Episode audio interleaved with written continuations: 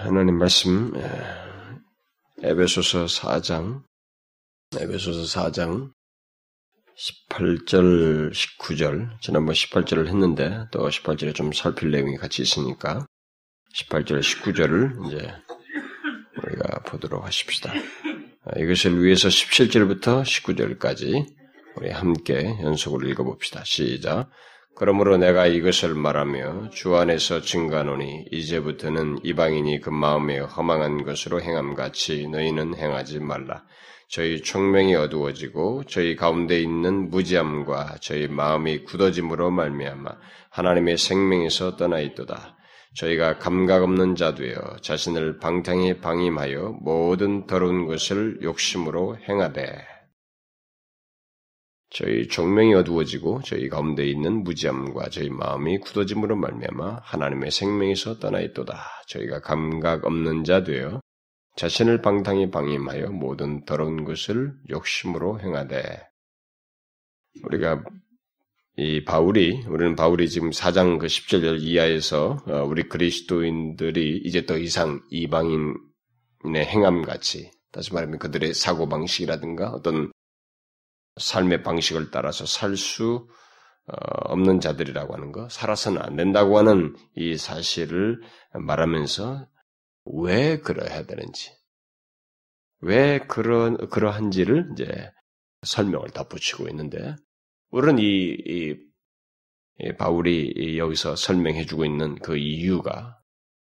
굉장히 설득력 있고 분석적이면서도 실제적이죠. 그러니까 우리 꼼짝 못하게 할 만큼의 아주 근거를 명확하게 제시해주고 있는데 그 이유는 이제 먼저 크게 전제된 제일 첫 번째 제기됐던 이유는 무엇보다도 그들의 우리가 적극적으로는 우리가 하나님의 그리스 예수의 피로 구원받은 자이고 그리스도의 몸의 지체이고 성령이 거하신 자 뭐 이런 것이 이제 전제되어 있다고 했습니다만은 여기서 제기되고 제시되고 있는 그런 내용은 먼저 이방인들의 행동과 삶은 그 마음의 허망함에서 기인하기 때문이다.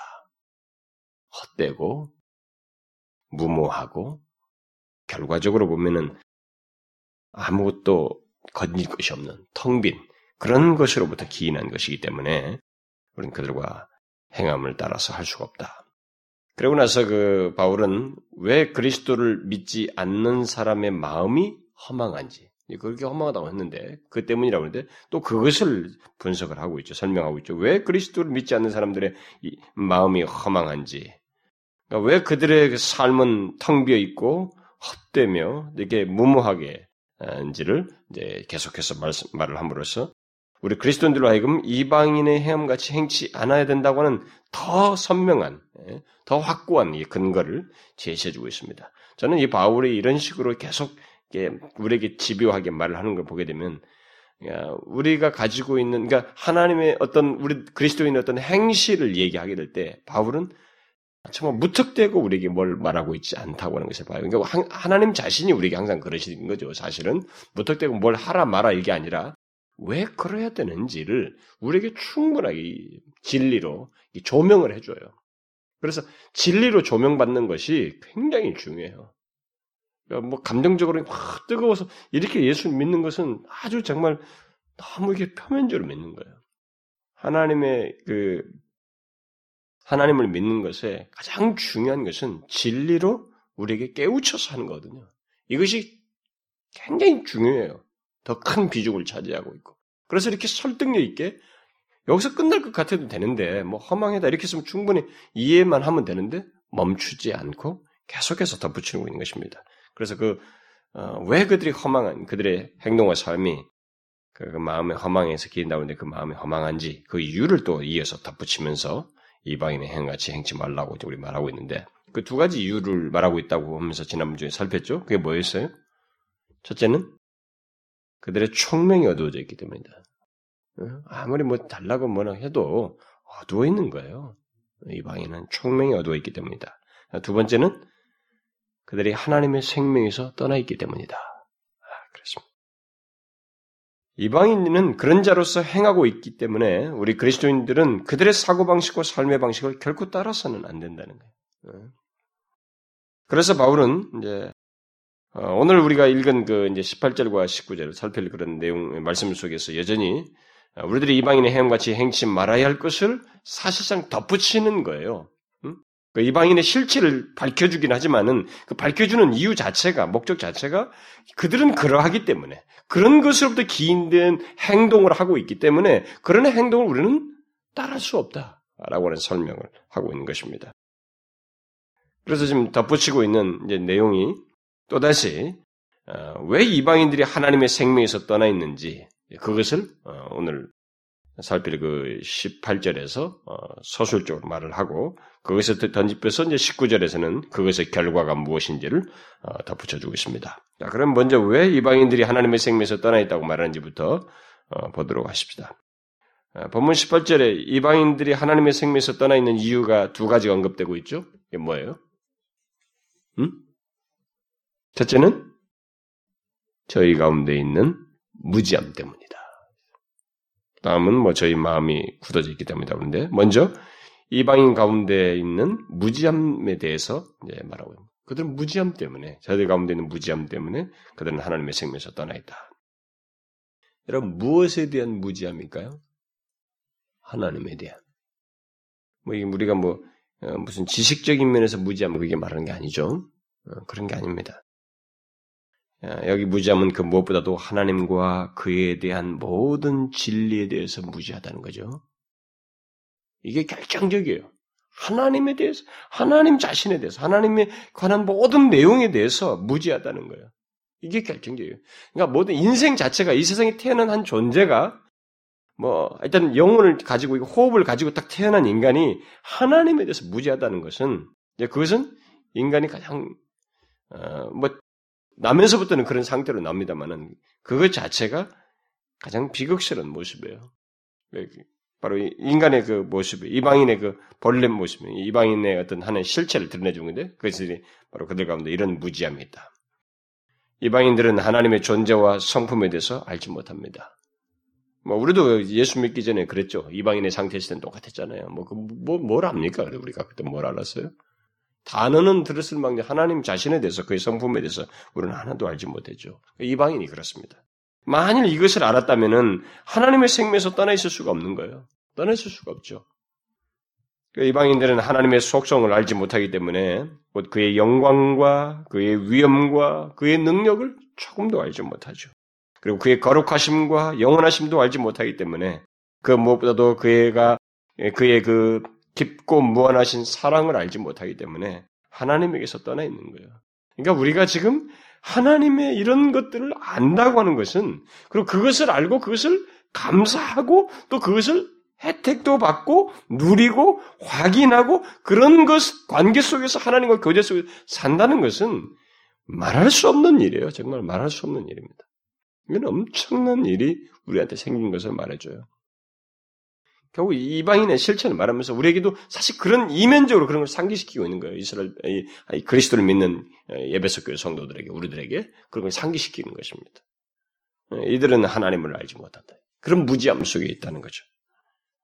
결국 이방인들은 가장 인간에게 있어서 가장 필요로 하고 가장 중요한 것을 알지 못하고 있는 거예요. 뭐 이 세상에 뭘 어떤 해박한 지식을 어느 하나 전공을 하고 전문가가 됐어도 그것은 다 썩어 없어질 거예요. 뭐 그거 가지고 뭐 죽음 이후까지 그것이 유효한 것도 아니고 써먹을 것도 아닙니다. 요즘 같이 뭐 명태 몇, 몇 년에다 뚝뚝뚝 미리 잘리잖아요. 자기가 최고의 그 지식을 습득했음에도 불구하고 그걸 발휘를 못 하잖아요. 인간에게서 가장 중요한 지식은 바로 하나님이에요. 음? 설사 인간이 다른 것에 대해서는 다 무지하다 할지라도 하나님에 대해서만큼은 알아야 하는데 이방인은 바로 그 가장 결정적이고 중요한 것을 알지 못하고 있다는 것입니다. 결국 이방인은 그렇게 귀하고 중요하고 필요로 하는 것을 알지 못함으로 인해서 곧 하나님의 생명에 생명의 근원이신 하나님으로부터 멀어져 있다. 이렇게 말하고 있습니다. 이것이 바로 인간의 비극스러운 상태입니다. 이 사실 자체가 비웃시는 상태예요. 그래서 예수님께서 그 어, 요한복음 3장에서 바로 그런 상태에 있는 인간은 이미 정죄 아래 있고 진노 아래 있다 이렇게 말을 한 거예요. 이미 정죄 아래 있는 거예요. 비극스러운 것입니다. 여러분 사형 언도받은 사람 자리에 있는 거예요. 응? 그와 같은 것입니다. 그런데 이방인의 무지함이 가져오는 더 큰 비극은 그들이 하나님을 알지 못하는 사실을 넘어서서 하나님을 알지 못하는 자들에게 어떤 일이 일어날 것인지조차도 알지 못한다는 거예요. 뭐예요? 그들에게 뭐가 있습니까? 하나님 알지 못하는 자들에게 심판이 있다는 거예요. 응? 하나님께서 그런 자들을 심판하기로 작정하셨다는 것까지도 알지 못한다는 거예요. 얼마나 무지합니까? 그러니까 이들의 무지, 여기서 말하는 이 무지는 지독한 무지예요. 지독한 무지입니다. 그래서 자신들은 그런 무지 속에 있어서 지금 자신들이 지금 뭐 육신적인 호흡을 하고 있지만 이게 자신의 존재의 전부인 줄 알아요. 그러면서 그 그러면서도 또 자신이 살고 있는 이 세상이 하나님이 지으신 세상이라는 것을 알지 못하고 이 세상을 마치 자기들의 주인인 것처럼 다 이게 무지의 소치인 것입니다. 영적인 무지의 소치예요. 하나님께서 이 세상을 타락 이전의 상태로 회복할 계획을 가지고 계시거든요. 다시 그 새하늘과 새 땅으로 회복, 회복할 계획을 가지시고 그걸 진행하시는 이런 것을 전혀 모릅니다. 얼마나 무지합니까? 여러분 이것을 한번 충분히 상상해 보셔요. 그러니까 어떤 걸 뻔히 아는 것하고 모르는 것 사이에 그 차이를 한번 생각해 보라고요. 두 사람이 똑같이 아무것도 모르는 사람 아는 사람 두 사람 차이를 보라고요. 그와 똑같아요. 응? 전혀 모르고 있습니다. 이 세상의 창조자가 누구인지. 응? 하나님께서 지금 이 세상 속, 이 세상을 향해서 가지신 계획과, 응? 이 세상 속에서 행하시는 일들, 이런 것들을 전혀 알지 못합니다. 하나님께 세상을 창조하셨을 뿐만 아니라 다스리고 계시고 또 죄악된 세상이지만 그 가운데서 구원의 계획을 가지시고 이루어 가신다고 하는 것. 이런 걸 전혀 몰라요. 얼마나 무지해요. 저희 가운데 있는 무지함을 잘 생각해. 그러니까 우리는 성경이 말한 이, 여러분들은 이런 내용을 보면서 이방인의 상태를 보면서 동시에 자기 자신을 봐야 돼요. 이게 이 무지함에서 깨어난 것이 도대체 얼마나 가벼운 것이 아니에요. 사람들은 자꾸 우리 껍데기밖에 안 보니까 우리들은 아니, 항상 그런 실수를 우리가 하잖아요. 이런 영적인 이 역사, 이 실제, 어? 이런 실체에 대해서는 우리가 알지, 그렇게 중요하게 생각지 않다 보니까 눈에 보이는 게 전부란 말이에요. 그래서 세상 사람은 다 똑같은 줄 알아요. 네, 이런 우리는 하나님의 시각에서 볼 필요가 있어요. 하나님의 시각은 굳이 뭐 하나님 음성을 듣거나 뭐 다른 거 할 것도 없어요. 하나님이 제시한 이 말씀에 말씀에 가지고 이 시각에서 보면 되는 거예요. 보면은 너무 다르다요. 이방인과 다른 거예요. 그런 무지함 가운데 있어요. 그 모양새는 똑같고 패셔너블하게 다니고 말이지 뭔가 막 해, 나름대로 열심히 분주하게 다녀도 이, 이 세상에 수많은 사람들이 있지만 하나님 볼 때는 너무 달라요. 너무 선명합니다.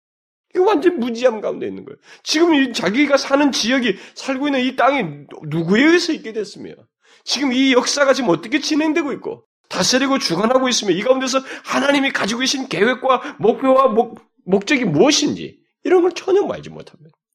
그 보세요. 그런 걸 모르고 무지함 속에 산다고 하면 생각해 보란 말이에요. 굉장한 일이에요, 사실. 그렇게 깊은 무지함으로 인해서 그들은 하나님의 생명에서 떠나 있습니다. 얼마나 비극스러워요? 그들은 자신들이 비극스러운 상태에 있는 것도 알지 못할 정도로 깊은 무지함 속에 있습니다. 놀랍죠?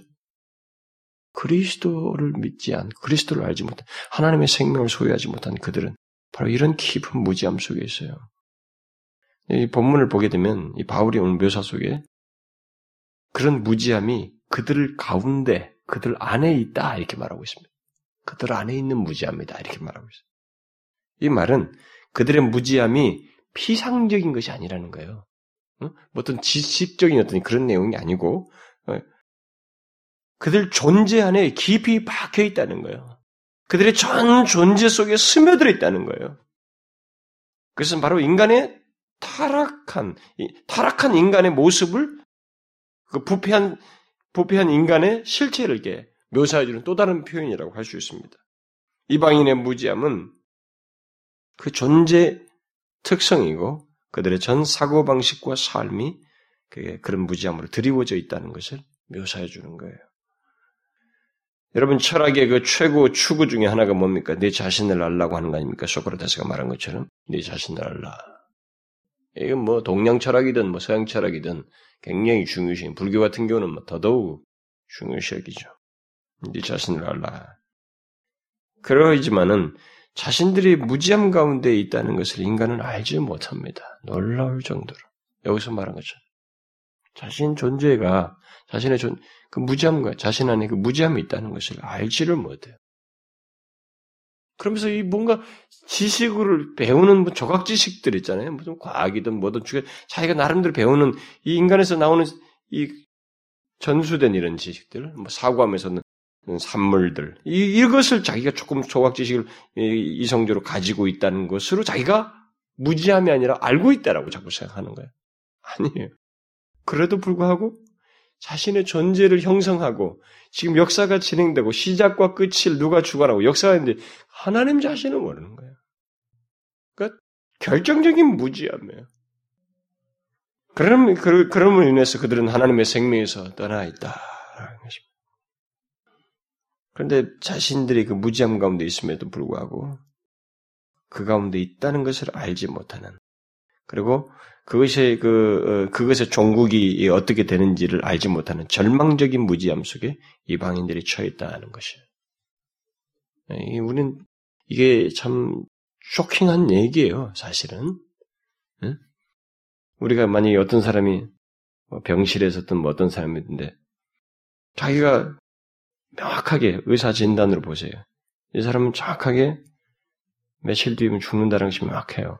명확한데. 근데 본인은 그런 거 하나도 몰라요.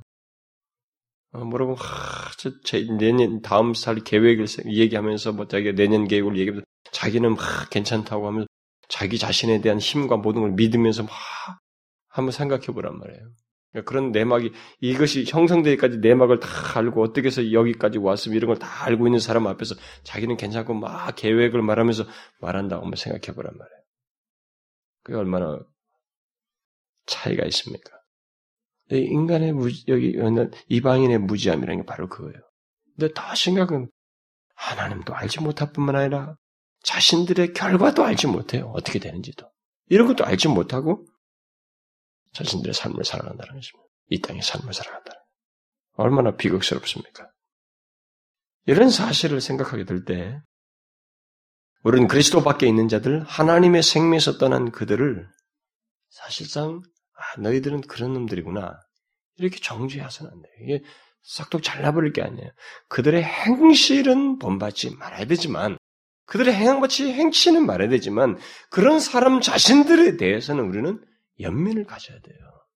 불쌍히 여겨야 됩니다. 그들을 위해서 가슴 아파하고 하나님께 도움을 구하고 그들의 무지함을 일깨우기 위해서 생명의 빛을 비춰야 돼. 뭐예요, 이게? 복음을, 복음을 전해야 되는 거예요. 생명의 빛이신 예수를 그들에게 전해줘야 됩니다. 예수 그리스도를 믿기만 하면 그들도 깊은 어둠과 무지함으로부터 벗어날 수 있다고 하는 사실을 우리 자신들부터가 믿고 그들에게 끊임없이 복음을 전해. 자신들이 뭐라고 아무리 떠들든 일단 무지함 가운데 있는 거예요. 자신 안에. 자신이 전 존재 안에 이 무지함 가운데 있어요. 무지함이 있습니다. 우리들이 이 세상 사람들에게 복음을 전한다고 하는 것은 하나님의 생명을 전한다는 거예요. 너무너무 가치 있고 중대한 일이에요. 그런 면에서. 하나님의 생명으로 인도하는 것이에요. 뭐이 사람이 믿고 뭐 죽이고 뭐 어쨌든 간에 안 입고 없고 너무 교만하고 잘, 잘난 체하고 아이고 너는 그러다 죽어라 아마 어? 이렇게 생각할 만큼 이 사람이 도대체 경거망동하고 영 아니라 할지라도 아직 이 사람이 생명 붙었을 때는 그래도 기회가 있잖아요. 이 무지함 속에 있어서 그렇거든요. 몰라서 그렇잖아요. 몰라서 혼자 잘난 체하고 장난치 그렇게 하는 거거든요. 그러니까 아직 기회가 있으니까 하나님의 생명을 알고 있는 나를 통해서 그들에게 비추어질 수 있도록 하나님의 생명을 알고 하나님의 생명에 대해서 말할 수 있는 우리들이 그것을 해줘야 된다고. 빛을 비춰줘야 돼. 그런 맥락에서 우리는 그들을 이해해야 됩니다. 이 세상 사람들이 자신들에 대해서 무엇이라고 말하든 사실 뭐 그들은 자기에 대해서 사실 이런 중대한 결정적인 거 하나님 자신에 대해서 알지 못하기 때문에 그리고 하나님께서 행하신 모든 거 이루시고 지금 진행하신 거 자체를 알지 못하기 때문에 그들은 자신에 대해서 참 오해스러운 얘기들을 많이 하고 듣기 역겨운 얘기들을 많이 하거든요. 교만하게 자랑스러워하고 그러나 어쩌든지 그들에게 가장 필요한 것은 복음이에요. 복음만 비추면 그들도 우리처럼 되는 거예요. 우리처럼 되는 것입니다. 되는 것입니다. 그러나 아무리 똑똑하고 뭐 젠틀하고 뭐 어쩌고 저쩌고 해도 일단 이 복음을 알지 못하고 어? 예수 그리스도를 믿지 않는 자는 그들은 그들 안에 무지함이 있어요. 있는 것입니다. 어떤 사람들은 그래요. 자기 예수를 믿지도 않는데 난 옛날에 성경을 참 많이 읽어가지고 성경 성경에서 참 좋은 것도 많이 있고 잘 안다. 소용없어요. 그거 가지고 지금 여기서 말하는 거 아닙니다. 하나님 자신을 알지 못하고 있는 한 성경이 뭐라고 말했다고 인용할 정도의 지식을 갖고 있어도 그 사람은 역시 무지함 가운데 있는 거예요. 그걸 우리가 알아야 됩니다. 그래서 우리가 잊지 말아야 됩니다. 사람들에게 하나님의 생명을 알게 할 수 있는 유일한 길은 오직 복음을 듣고 믿는 것이라는 것. 그래서 우리는 복음을 듣고 믿도록 도와야 된다는 거예요. 그 일을 할 수 있는 사람은 복음을 소유한 사람이에요. 하나님의 생명을 소유한 사람이에요. 결국 그리스도인입니다. 유일해요. 그리스도인만이 할 수 있습니다. 여러분 아시겠어요? 우리들이 어둠과 무지함으로부터 구원받았다는 것은 우리들이 얼마나 큰 은혜를 입었는지를 말해줌과 동시에 아직 그 무지함 가운데 있는 그들에게 우리가 소유하고 있는 우리가 알고 있는 복음을 전하지 않으면 안 되는 위치에 있다는 말도 되는 거예요. 그런 위치에 있습니다. 그래서 바울이 자신을 빚진 자라고 한 거예요. 전하지 않으면 내게 화가 있을 것이다. 그런 얘기를 한 거예요. 자신이 그 위치에 있게 돼. 아니, 저기 밖에 있었으면 몰라도, 일단 자기가 이 위치에 그런 안 사람으로서 있게 됐으니까. 이건 그, 그런 일을 하지 않으면 안 되는 자리로 그런 사람으로 자기가 있다. 어, 마땅히 해야 된다. 이렇게 말을 한 거거든요. 우리는 이 중차대한 사명을 잊지 말아야 됩니다. 바로 생명으로 이끄는 일을 어, 우리가 할 수 있다는 것. 그걸 도울 수 있다는 것. 어? 이것도 뭐 의사가 뭐 조금 살려주고 뭐 중환자실가 좀 며칠 연장 그게 아니고 영원한 생명으로 바로 하나님 생명을 소유하여 누리도록 인도할 수 있는 그 통로가 우리라고 하는 걸 알아야 됩니다. 이 영광스러운 일에 우리가 동원되는 거예요. 엄청난 일이에요. 우리들이 사실 그런데 많은 예수 믿는 사람들이 이런 것을 자꾸 기능적인 행동으로 생각해요. 뭐 전도를 한다, 뭔가 누가 이렇게 생각을 해요. 아니에요. 이게, 기능적으로 생각하면 안 돼요. 바울이 생각한 정도의 이해를 가지고 있어야 돼요. 자기가 복음을 알기 전의 상태와 지금 사이 상태를 비교해 보면 이건 암흑과 무지함인데 이때는 광명을 소유한 겁니다. 하나님의 모든 것을 알게 되었어요. 이게 너무 무한한. 이 가치와 이걸 누릴 것들이 상상할 수 없어요. 응? 근데 이것을 말하지 않는다는 것이 자기로서는 도저히 불가능한 얘기. 그래서 빚진 자라고 한 거예요. 반드시 갚아야 할 빚을 내가 지고 있다 이렇게 말한 거거든요. 그래서 이방인 이렇다니까요. 깊은 무지함 속에 있습니다. 자기가 어떻게 될지도 모르는 거예요, 사실. 죽으면 끝이지요. 그 정도 수준이에요. 진짜를 모르고 있는 거예요. 그래서 반드시 말해줘요. 그 다음에 이방인이 하나님의 생명에서 떠나 있는 또 다른 이유가 제시되고 있죠. 음, 그게 뭐예요? 저희 마음이 굳어짐 때문이다. 그들이 하나님의 생명에서 떠나 있는 것은 저희 마음이 굳어짐 때문이다. 라고 말하고 있습니다. 이것은 또다시 이방인의 행동과 삶이 어떤 배경 속에서 나오는지를 설명해주는 또 다른 표현이기도 합니다. 아, 여기서 말하는 마음의 굳어짐, 이것은 무엇을 말할까? 이 말의 동사 형태의 그 뜻으로 말하자면 돌같이 굳다, 뭐 딱딱하게 되다, 곧 무감각하게 되다, 뭐 이런 뜻이에요. 그러면 이방인의 마음이 돌같이 굳어져 있고 무감각하게 되어 있다는 것은 구체적으로 무엇을 말, 어떤 상태를 말할까? 성경 다른 곳에서 이 말씀을 마음의 완악함으로 번역했어요. 마음의 완악함으로 표현을 했습니다. 그 말은 결국 뭐예요? 여기서 이 굳은 마음이라는 것은 그러니까 이 굳은 마음은 고의적으로 굳어진 마음이라는 것을 시사하고 있어요. 그러니까 완악해진 고의적으로 완악해진 마음이라는 것을 시사하고 있습니다. 결국 이방인들의 마음이 그렇다는 거예요. 이방인의 마음들이 굳어져 있다는 것은 그들의 생각과 양심에 도덕적인 빛이 비추어져도 의도적으로 그것을 거부하고 고의적으로 마음을 굳게 하여 부도덕한 행실로 나갈 수 있는 그런 마음 상태를 그들이 가지고 있다는 거예요. 우리는 성경에서 그런 의미로 묘사된 그런 내용들이 많이 있죠. 그 비유라든가 이런 것들이 뭐 돌같이 굳은 마음에 대해서 말하는 내용들이 많죠. 여러분 예수님의 비유에서도 씨 뿌린 비유 같은 거 보게 되면은 돌밭, 돌짝밭 얘기하잖아요. 그 바위에 떨어진 거예요. 그 돌밭이 바위 같은 마음이라고. 그런 마음이에요. 딱딱한 길 위에. 그리고 하나님께서 예레미야나 에스겔을 통해서 말할 때 이들이 굳은 마음이다. 이렇게잖아요. 굳은 마음. 뭐 연한 마음 이런 것과 대조시켜서 표현들 하죠. 결국 이런 것은 성경에서 말하는 이런 비유 같은 것에서 바위 같은 돌짝밭 같은 이런 것 말할 때는 하나님의 말씀을 들었지만은 또 하나님의 진리가 그들에게 제시됐지만 그것을 의도적으로 거부하는 단단한 마음이에요. 굳은 마음. 그런 마음이에요. 이방인의 마음이 그렇다는 거죠. 그것은 하나님 백성들의 마음이 아니에요. 그건 진실로 하나님을 아는 사람들의 마음이 아니라 이방인의 마음이다, 이죠? 이방인 같은 마음이고. 그래서 하나님은 구약시대 이스라엘 백성들의 굳은 마음을 계속 질책했습니다. 그들의 그 완악한 마음에 대해서, 강박한 마음, 이런 것들에 대해서 계속 질타를 했죠. 그런 대표적인 사례를 우리가 뭐 많이 볼 수 있습니다만은 광야에서 이스라엘 백성들이 가졌던 마음이잖아요. 물론 그 예레미야나 호세아가 뭐이 북방 이스라엘이 멸망하기 전에 말했던 내용에서도 우리가 쭉 이스라엘 백성들에 대한 내용에서 보게 되고 또 남방 유다가 멸망하기 전에 예레미야의 메시지도 보면은 그런 것이 있어요. 그리고 또 포로에 있는 그들을 생각하면서 이 예스겔을 통해서 말한 것도 있죠. 어?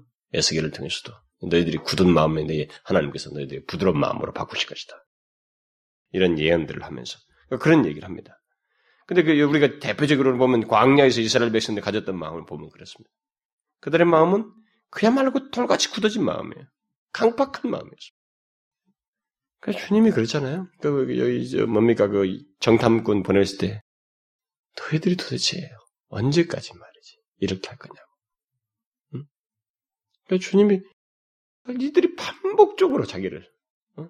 그 고치지 않고 아무리 말을 해도 그걸 좀 순하게 받아들여야 되는데 튕겨나가는 거야. 씨앗 뿌리를 안 내리는 거야. 그 굳은 마음을 뭐 해주면 그때는 아 좋아했다고 말이죠. 홍해를 건널 때는 와 행복하다 그러다가 당장 나오자마자 어이 물이 왜 쓴 거야? 거기서 원망하고 뭐 이런다고요. 그래서 히브리서 기자 기자가 그런 이스라엘 백성들의 과거를 회고하면서 돌 같은 마음, 그 강팍한 이스라엘 백성들의 마음을 회고하면서 우리 그리스도인들에게 교훈을 하잖아요. 우리들의 우리들은 그들처럼 마음을 강팍해 하지 마라. 근데 그 히브리서 기자가 그 말씀을 그 교훈을 오늘날 이 시대 그리스도인들에게 신약의 성도들에게 말했다는 것을 우리가 주의해야 됩니다. 분명히 지금 여기서 말하는 이 굳은 마음 같은 것은 이방인의 마음이지만 이런 굳은 마음의 성향 자체가, 성격 자체가 하나님 백성들에도 있을 수 있음을 얘기하는 거예요. 우리가 그걸 잘 주의해야 됩니다. 그래서 히브리서 기자가 상당히 많은 분량을 그 문제를 다룹니다. 여러분 잠깐만 히브리서를 한번 좀 보세요. 히브리서 그 3장, 4장 뭐 이게 계속 나오는데 3장, 4장에서도 어, 전체 그 계속되는 내용이 그런 내용인데 3장, 4장에서 다 그런 내용이죠. 여러분, 보면 강박해든 뭐 이런 얘기 나와요. 응? 그러면서 또 말씀으로 찔러 쪼갠다, 뭐 이런 얘기가 나오는데. 자, 본 3장 그 7절 한번 보세요, 여러분. 7절부터 13절까지. 우리 한 절씩 한번 교도합시다. 여러분 잘 읽어보세요. 7절부터 13절까지 한 절씩 교독해 봅시다. 그러므로 성령이 이르신 바와 같이 오늘날 너희가 그의 음성을 듣거든 노하심을 격동하여 광야에서 시험하던 때와 같이 너희 마음을 강팍해 하지 말라. 거기서 너희 열조가 나를 시험하여 증험하고 40년 동안에 나의 행사를 보았느니라. 그러므로 내가 이 세대를 놓아여 가로되 저희가 항상 마음이 미혹되어 내 길을 알지 못하는도다 하였고 내가 노하여 맹세한 바와 같이 저희는 내 안식에 들어오지 못하리라 하셨다 하였으니 형제들아 너희가 삼가 혹 너희 중에 누가 믿지 않는 악심을 품고 살아계신 하나님에게서 멀어질까 염려할 것이요. 13절 다 같이 봅시다. 시작. 오직 오늘이라 일컫는 동안에 매일 피차 권면하여 너희 중에 누구든지 죄 유혹으로 강팍해 됨을 면하라. 이 마음이 굳어지는 거 있잖아요. 이, 이, 이런 성격은 사실 우리에게도 경고가 되는 내용이에요. 그것은 그, 그 상태를 아예 고집스럽게 고착된 마음으로 가지고 있는 것은 이방인의 상태인데 이런 위험성은 우리에게도 있다는 거예요. 그래서 그 교훈을 삼는 거예요. 강박한 마음이 이방인 같은 마음인데 우리 그리스도인들에게서는 그것이 있어서는 안 된다는 거죠. 그리고 그것이 치명적인 결과를 가져온다는 거예요. 이방인과 그리스도인이 가장 그 중요한 차이 중에 하나가 뭡니까? 여러 차이가 있습니다. 그 차이 중에 하나가 뭡니까? 마음에서 달라진다는 거예요. 여러분 예수 믿기 전과 예수 믿고 난 사이 달라진 게 뭐예요? 마음이 달라졌잖아요. 우리 마음. 이게 이게 하나님 쪽으로 움직이고 있잖아요. 응? 그래가지고 이게 기경돼 있잖아요. 내 본능대로 하지 못하잖아요, 여러분. 완악하게 못 나가잖아요.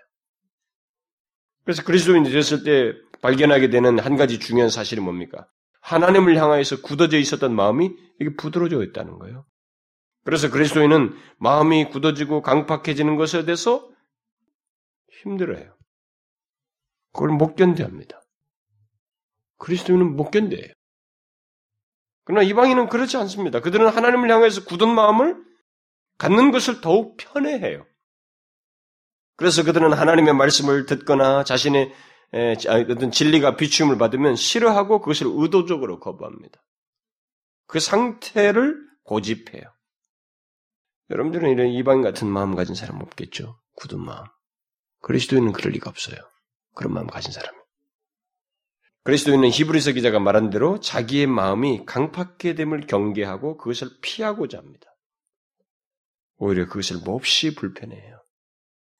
그래서 마음이 자기가 자꾸 완악해지는 것에 대해서 정상적인 신자는 그걸 불편해합니다. 오래 못 둬요. 그런데 우리가 여기서 지금 이런 권면이 있다는 것을 이방인의 굳은 마음을 얘기하지만은 이런 그런 묘사들이 성경에 많이 나오는데 이런 내용을 그리스도인들에게도 했다고 하는 이런 사실을 히브리서기 같은 것을 했던 말을 통해서 우리가 한 가지 좀 여기서 어, 추가적으로 생각할 것이 있습니다. 그 마음의 굳어짐 또는 이 강팍함이 어떻게 해서 생기는가 하는 거예요. 어? 이, 것을 우리 그리스도인들이 적용할 수 있는 내용이기 때문에 어, 곁들여서 생각해 볼 필요가 있습니다. 아담과 하와의 타락에서부터 어, 우리가 분명히 보게 됩니다만은 마음의 굳어짐은 하나님 말씀을 이렇게 불순종하는 데서부터 시작되고 더해져 가요. 그래서 이 강팍해됨을 면하라라는 얘기한 다음에 뒷부분에 사장 후반부에 가서 말씀 얘기가 나와요. 히브리서 기자가. 그러니까 이걸 우리가 잘 알아야 됩니다. 그러니까 아담 하와 때부터 그랬어요. 그러니까 우리의 마음의 굳어짐은 하나님의 말씀을 불순종하면서부터 시작되고 더 심해집니다. 이것은 예수 믿는 우리들에게서 확인해 볼 수 있는 얘기예요. 우리가 실제 신앙생활 하는 데서도 확인해 볼 수 있는 내용입니다. 정도가 이방인 같지는 않지만은 우리 그리스도인들은 그 마음이 굳어지는 그런 경험을 얼마든지 할 수 있어요. 예, 그것은 우리들이 하나님의 말씀을 불순종할 때, 또 하나님께서 원하시는 것을 자꾸 거스리고 자기 방식대로 행할 때, 그러면서 살아가게 될 때, 그런 현상이 우리 가운데 생기게 됩니다. 여러분, 그렇지 않습니까? 그렇죠. 죄를 자꾸 지을 때 여러분 어떤 일이 생겨요? 하나님의 말씀을 불순종하고 하나님 원하는 것을 행치 않고 자꾸 내 마음대로 이렇게 내 방식대로 살아가는 일을 자꾸 반복해서 더 계속 고집스럽게 계속 해나갈 때 어떤 일이 생깁니다. 제일 처음에는 아유 이거 안 되는데 벌써 이게 탁 자각 현상이 생겨요. 안 된다. 그리고 만약 이게 조금이라도 이전에 자기가 생각지 못했던 좀 심하다 싶은 일이면 양심이 가만히 안 둔다, 두근거린다고요. 그리고 곧 양심의 고통이 일어나요. 고통을 겪는 거죠, 일종의. 위기감 같은 걸 느끼고, 뭐 생각에 고뇌에 빠지게 되고 또 자기가 한 것에 대해서 후회하고 반성도 하고 막 이렇습니다.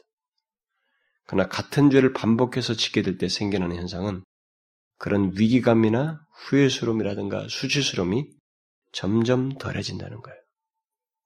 여러분 그런 거 경험 안 했어요? 저희 과거를 보게 되면 어떤 하나의 그 행동이 있어요. 어떤 항상 해오던 우리 성장하면서 해오던 습관이 있어요. 그 처음 했을 때 그 두근거렸던 것과 그것은 상상할 수가 없어요. 아무도 본 사람들 다 주변 사람 다다본 것 같아. 마치 다 나를 응시하는 것 같고 그렇게 두근거려. 그런데 그 자주 하다 보면 나이가 성장하면서 그런 것에 익숙하다 보면 그런 후회스러움과 수치감이 떨림이 덜해져 있어요. 무엇을 말합니까? 바로 마음이 굳어지는 거예요. 우리도 그런 경험을 할 수 있는 거예요. 계속 지혜를 지을 때 그런 현상이 그리스도인이라 할지라도 어, 있게 되는 거예요. 경험하게 되는 것입니다. 우리 그리스도인들은 하나님의 말씀을 계속적으로 거스르며 죄를 범할 때 그에게 마음의 굳어짐이 또 강팍해됨이 생긴다고 하는 것을 우리는 이런 맥락에서 같이 봐야 됩니다. 그래서 이방인같이 행치 말할 이런 내용 속에서 우리는 그런 굳은 마음이 우리의 체질이 아니라는 걸 알아야 돼요. 그리스도인에게 있어서는 우리가 그걸 유지할 수 있는, 유지해서는 안 되는 것이라고 하는 걸 알아야 됩니다. 우리들의 마음 자체가 부드러워야 돼, 사실. 연한 마음이라고 하잖아요. 우리 옛날에 한번 주일날 오후 시간에 살폈지 않습니까? 부드러운 마음이에요. 에스겔에서 예언하잖아요. 성령을 통해서 나중에 성령을 주실 때 그들에게 어떻게 해요? 이 굳은 마음이 아니라 부드러운 마음을 줄 것이다. 그 신자들의 그리스도인 예수 그리스도 안에서 성령께서 거하시는 자의 마음이 다 부드러운 마음이 될 것이라는 거거든요. 그 신자의 특성이에요, 그게.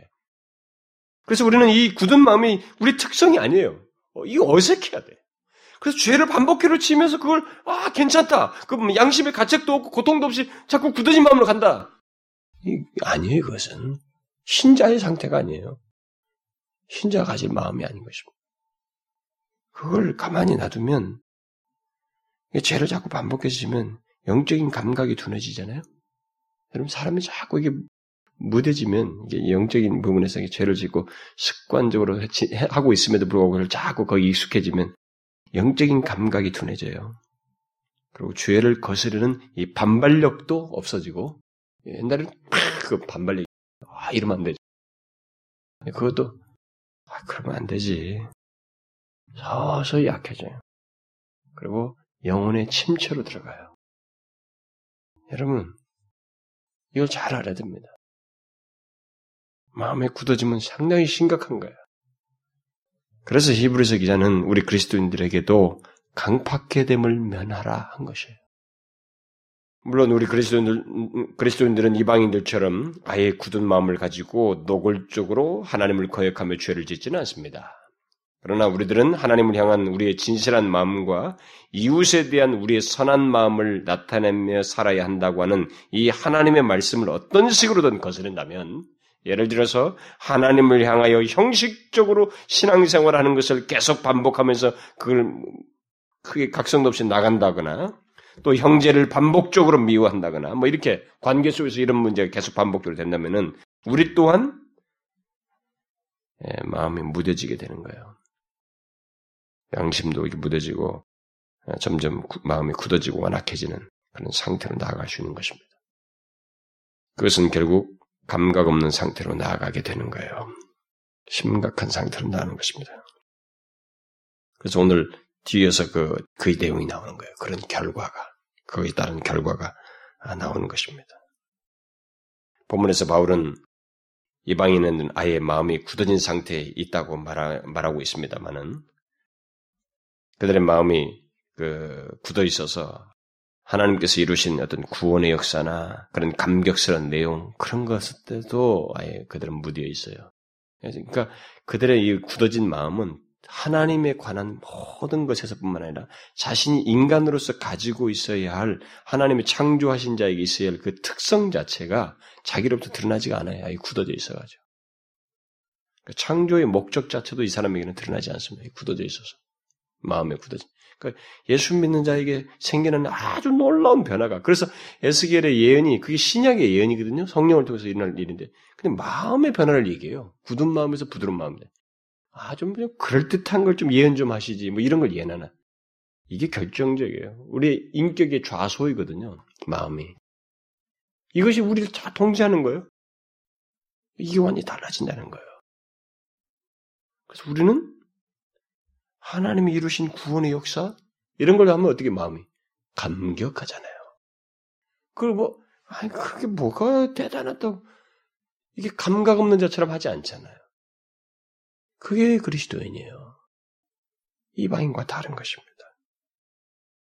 이런 굳은 마음 때문에 이방인들은 하나님의 생명에서 떠나 있다. 이런 배경 속에서 이방인들은 그 자신들의 행동을 하면서 살기 때문에 바울은 우리 그리스도인들은 이방인의 햄같이 행해서는 안 된다라고 결국 말하는 것입니다. 너무 명확한 이유를 제기하고 있어요. 자, 이렇게 바울은 이방인의 삶의 방식이 어디에 기인하고 있는지를 쭉 말하고 난 뒤에 뒤이어서 그것의 결과가 무엇인지를 이제 19절에서 어, 덧붙이고 있습니다. 어떤 삶이 그들에게 결과적으로 있을 것이라고 말하고 있어요? 세 가지를 얘기하고 있다고 지난 시간에도 제가 요약해 줬죠. 저희가 감각 없는 자 되어 자신을 방탕에 방임하여 모든 더러운 것을 욕심으로 행하되. 여러분 이 내용이 얼마나 그 무서운 내용인지 압니까? 굉장히 끔찍한 내용이에요. 이 내용 자체는 이런 이 지금 상태를 말하는 내용인데 이것은 굉장히 끔찍한 상태를 말하는 것입니다. 바울은 본문에서 무지함과 마음의 굳어짐으로 말미암아 하나님의 생명에서 떠나 있는 이방인들에게 뒤따라 있게 되는 세 가지 결과적인 모습이 있다라고 하면서 덧붙이고 있는데 여기서 첫 번째로 언급하는 것은 감각 없는 자가 되는 거예요. 여러분 감각 없는 자 보세요. 감, 감각 없는 자. 찔러도 감각이 없다 보세요. 응? 우리 몸에도 감각 없는 데가 있잖아요. 하도 굳은 살이 있으면 아무래도 안 아프지 그런데요. 발 뒤꿈치라든가 뭐 이런 데 군살인데 감각이 없다고 한번 생각해봐요. 병실에 누웠는데 감각 없다. 이런 마지막에 그 병자 환자들 죽을 때 죽기 직전에 이 의사들이 뭐 어디에 합니까? 발바닥 긁어보죠. 이거 감각이 여기서 감각을 확인하는 거죠. 감각 없다는 게 얼마나 무섭습니까? 하나님의 생명이 없어요. 그렇게 무지함 가운데 있어요. 굳은 마음에 있는 그 사람들에게 있는 그 결과가 뭐냐 이방인들의 그 그런 마음을 가진 사람들에게 있는 결과적인 모습이 뭐냐? 감각이 없는 자예요. 영적인 면에서 전혀 감각이 없어가지고 행동을 하는 거예요. 그러니까 어떻겠어요, 여러분? 그러니까 자신들이 그토록 심각한 상태에 있고 그런 상태 속에서 하나님을 거스르는 거스려서 죄를 짓고 삶을 살고 있음에도 불구하고 이들은 후회스러움도 수치심도 전혀 느끼지 않아요. 뭐 일반적인 세상적 도덕적인 그런 관계 속이 아니라 하나님에 대해서 수치심 안 느낀다는 거예요. 자신들이 지금 엉망진창으로 자기 본성대로 다 살아가고 있음에도 불구하고 굳은 마음으로 행하고 있음에도 불구하고 하나님에 대해서 후회, 수치심 그런 거 없어요. 전혀 감각 없습니다. 하나님에 대해서. 그런 자가 돼서 살아가는 거예요. 여러분 이 세상 사람들이 그렇지 않습니까? 감각이 없잖아요. 하나님에 대해서. 여러분들 주, 주변에 가장 가까운 사람들 중에 예수 안 믿는 사람 보세요. 감각이 있습니까? 자기들이 하는 행동, 이 굳은 마음으로 자기들이 행하면서도 하나님에 대해서 무슨 수치심 느껴요? 오히려 막 적대감도 하는 사람도 있는데, 막 대들면서 우습게 하고 더 면박하기도 하고. 아무도 수치심 느끼지 않습니다. 자신들이 하나님을 거스리고 있다는 것을 안타까워하거나 얼굴을 붉히지 않습니다. 어떤 사람이 만일 얼굴을 붉히거나 수치심을 느낀다는 것은 그 사람에게 아직 감각이 살아있다는 거예요.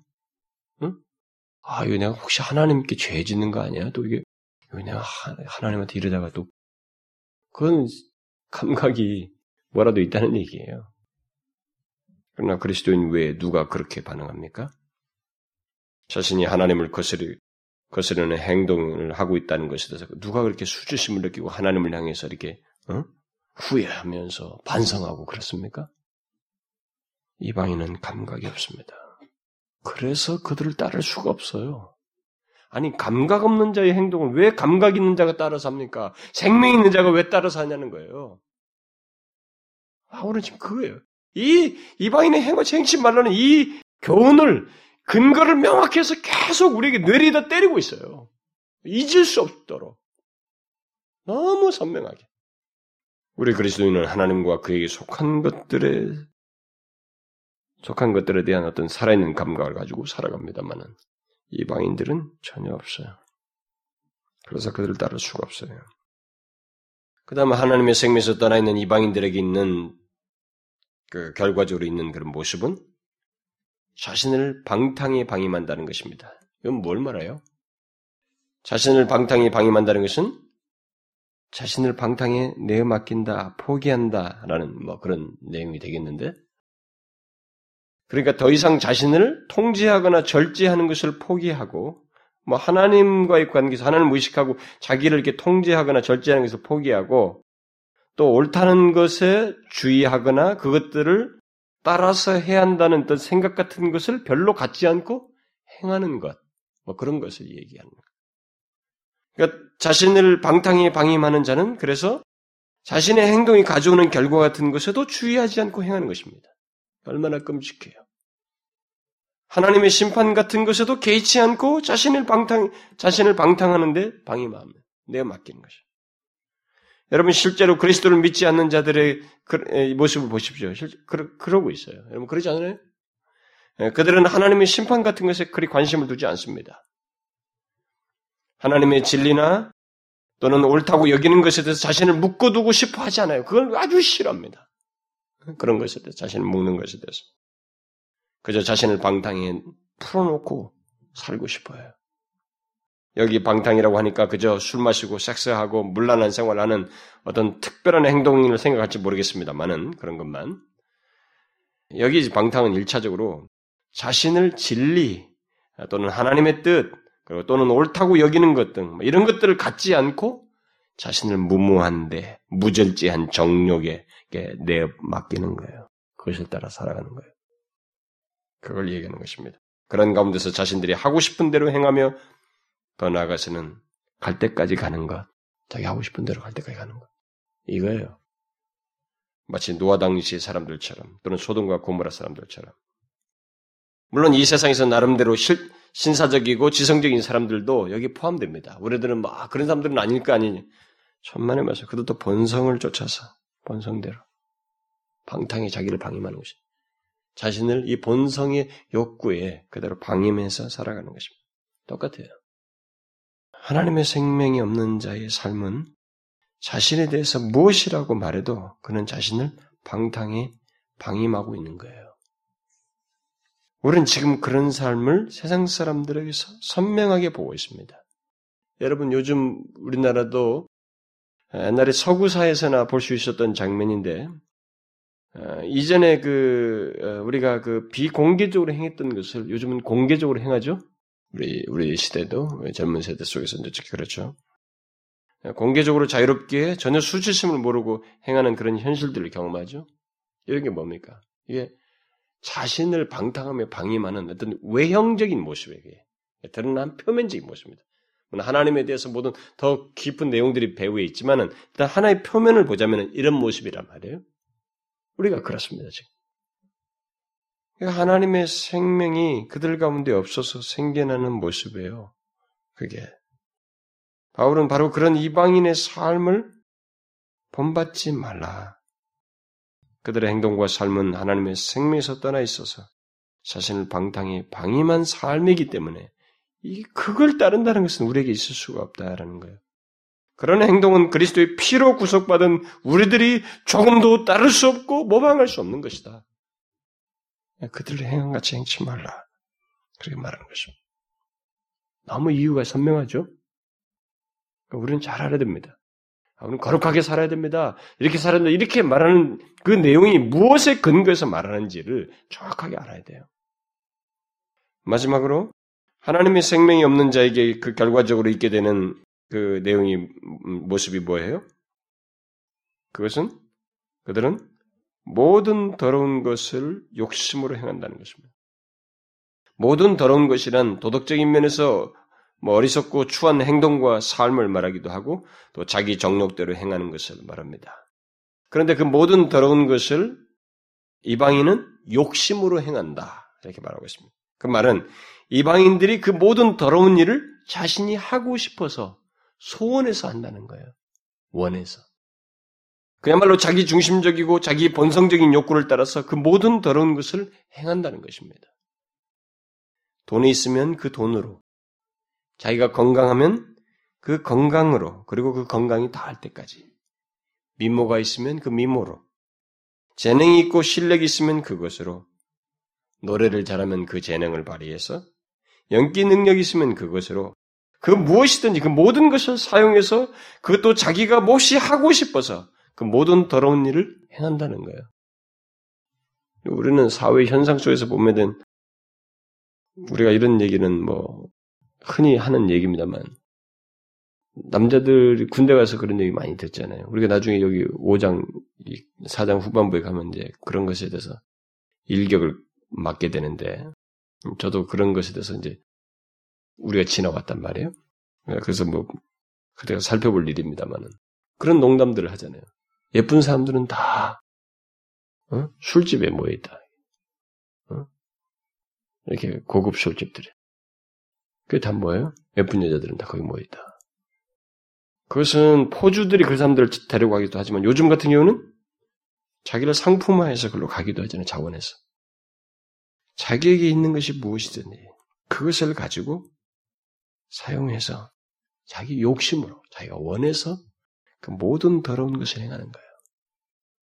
그러니까 그것은 하나의 하나의 예고 무엇든지 지성이 탁월하면 지성이 탁월한 그것을 발휘해서 그 모든 더러운 것을 행한다는 거예요. 결국 하나님과 상관이 없는 것.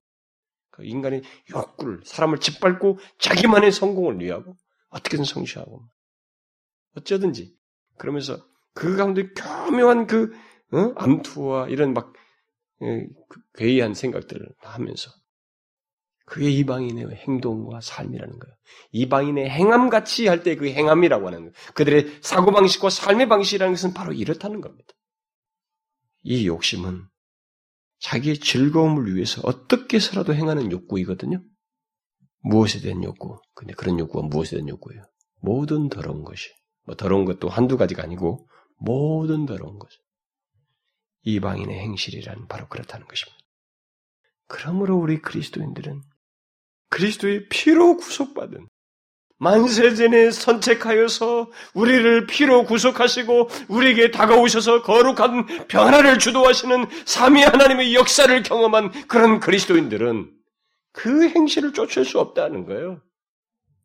그리스도의 몸에 지체된 자들은 그럴 수 없다는 거예요. 바울은 여러분 바울이 여기서 이방인의 행함같이 행치 말라는 이런 명령을 우리가 따르기 위해서 우리 그리스도인들이 따르지 말아야 할 이방인의 그 가치관과 삶의 방식이 무엇인지를 오늘 우리가 지금 살펴본 오늘까지 살펴본 이 내용 속에서 명심, 이 내용을 굉장히 유념해야 됩니다. 왜 이방인의 행함같이 행치 말라고 하는지 그 근거로 제시하고 있는 것을 명확하게 기억해야 됩니다. 아무리 휘황찬란하고 멋있어 보여도 뭐 지부에서 누가 뭐 최고의 인기를 끌고 성공을 거두어도 이방인의 마음은 허망한 마음에서 행하는 거예요. 허망한 마음이고 허망한 마음으로 행하는 것입니다. 무모하고 텅 비어 있고 헛된 그런 마음에서 행하는 거예요. 또 그들의 행동과 삶은 총명이 어두워져 있어요. 어둠이에요. 어둠 속에서 행하는 거예요. 하나님의 생명에서 떠난 상태에서 행하는 것입니다. 또 그들 가운데 있는 무지함과 굳어진 마음에서 행하는 것입니다. 그런 근원 속에서 그들은 감각 없는 자가 되어서 자신을 방탕에 방임하여 모든 더러운 것을 욕심으로 행하는 그런 모습들이에요. 얼마나 명확한 근거입니까? 얼마나 이방인의 행하치 행치 말할 명확한 사실이에요. 우리는 이런 내용을 접하면서 어떤 결론에 도달해야 될 거예요. 여러분들이 이런 내용을 듣게 될 때 자연스럽게 자기 안에 생기는 게 뭡니까 반응이? 저하고 여러분들과 아마 대체로 일치될 거라고 생각이 되는데 뭡니까? 이런 이런 사실들을 다 바울의 교훈과 그 바울이 제시하는 이 근거를 다 접하고 나서 우리 안에 생겨나는 반응이 뭡니까? 이게 여러분들에게 이게 얻어지는 결론이 뭐예요? 음? 최소한 세 가지가 있을 거라고 봐져요. 하나는 하나님께서 우리를 구원하신 것이 도대체 어디로부터 구원인지, 와, 정말 놀랍다는 것을 하나님의 은혜가 너무 크고 놀랍다는 것을 아마 깨닫게 될 거라고 생각이 됩니다. 한 번 더. 이방인의 상태가 이렇잖아요. 총명이 어두워지고 마음이 허망하고 어? 저봐요 온통 무지함과 굳은 마음과 감각 없는 자였던 그런 상태로부터 우리를 구원하셨다는 것을 생각하게 돼 하나님의 은혜가 진실로 무한하다는 것을 보게 됩니다. 그렇죠? 비록 이방인은 얘기를 꺼내고 있지만 그들을 행치 말라고 하면서 그들을 제시하고 있지만 거기서 구원한 나를 구원했다고 하는 이 사실이 과거의 나를 생각해 볼 수 있는 이 모습이어서 하나님의 은혜가 너무 크다고 하는 생각을 이런 내용을 보면서 깨닫게 됩니다. 생각하게 돼요. 또 하나는 뭡니까? 결코 이방인의 행함 같은 것은 따라서는 안 되겠구나. 진짜로 바울이 이방인의 행같이 행치 말라는 것은 기꺼이 그게 정말로 나를 위하는 것이구나. 진짜 살 길이고 도움이 되는 길이구나라는 명확한 동의입니다. 확고한 동의. 기꺼이 동의하고 따르고 싶은 마음입니다. 그렇죠? 한 가지가 더 있어야 될 것 같아. 뭐가 있을까요? 응?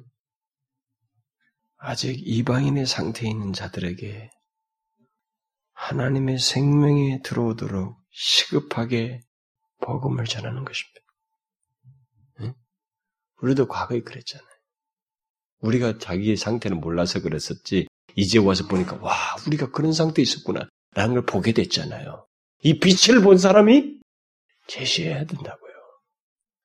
바울의 이 같은 메시지를 접하면서 이런 세 가지가 자연스럽게 우리에게 반응으로, 결론으로 있어야 될 거라고 믿어집니다. 아, 나는 너무 참 복을 받았네. 그게 아니에요. 어찌하든지 하나님의 은혜가 너무 큽니다. 분명히 이 메시지를 주는 대상인 그리스도인 우리를 놓고 볼 때, 이 메시지를 듣는 우리들은 너무나 큰 은혜와 복을 받았어요. 진짜로.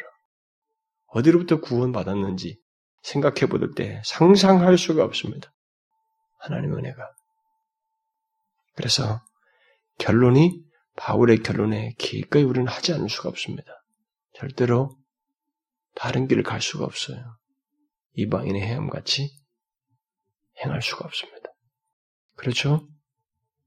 이방인의 가치관과 삶의 방식을 따를 수가 없습니다. 그럴 수가 없어요. 여러분 그렇지 않습니까? 너무 명확하지요? 저는 이런 동일한 반응이 여러분들에게 실제적으로 있기 바랍니다. 항상 이것을 기억하십시오. 이 바울이 제시한 이 근거를 명확하게 제시, 기억하시라고요.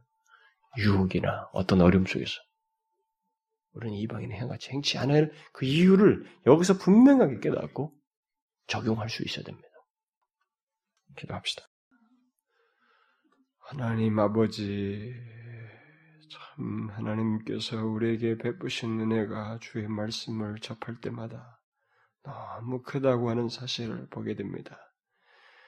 모든 말씀을 대할 때마다 이곳의 말씀이든 저곳의 말씀이든 우리에게 주신 말씀들을 대할 때마다 설사 이방인에 대해서 말을 한다 할지라도 그 말씀 속에서 우리에게 베풀어진 은혜가 너무 크다고 하는 것을 발견하게 됩니다. 하나님 아버지 그 은혜를 과소하게 여기지 아니하고 정말 일평생 그 은혜에 감사하며 살아가는 저희들이 되기를 원합니다. 그리고 그 은혜를 기억함으로써 더 이상 이방인의 헤엄같이 행치 않는 마땅한 모습이 우리 가운데 있기를 원합니다. 혹이라도 우리가 연약하여서 그런 모습이 혹이 싸우거든.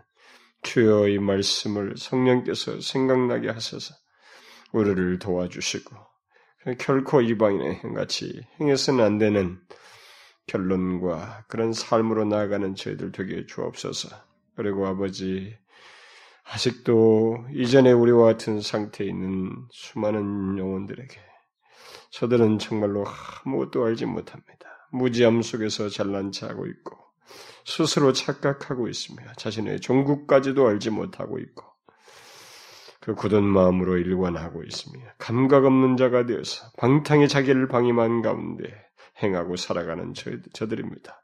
오, 하나님 저들에게 생명의 빛을 우리를 통해서 이 복음의 빛을 비추사 하나님의 생명으로 이끌어 주시고 우리를 통하여 저들이 주님께로 돌아오는 이 놀라운 역사가 있게 하여 주옵소서. 예수 그리스도의 이름으로 기도하옵나이다.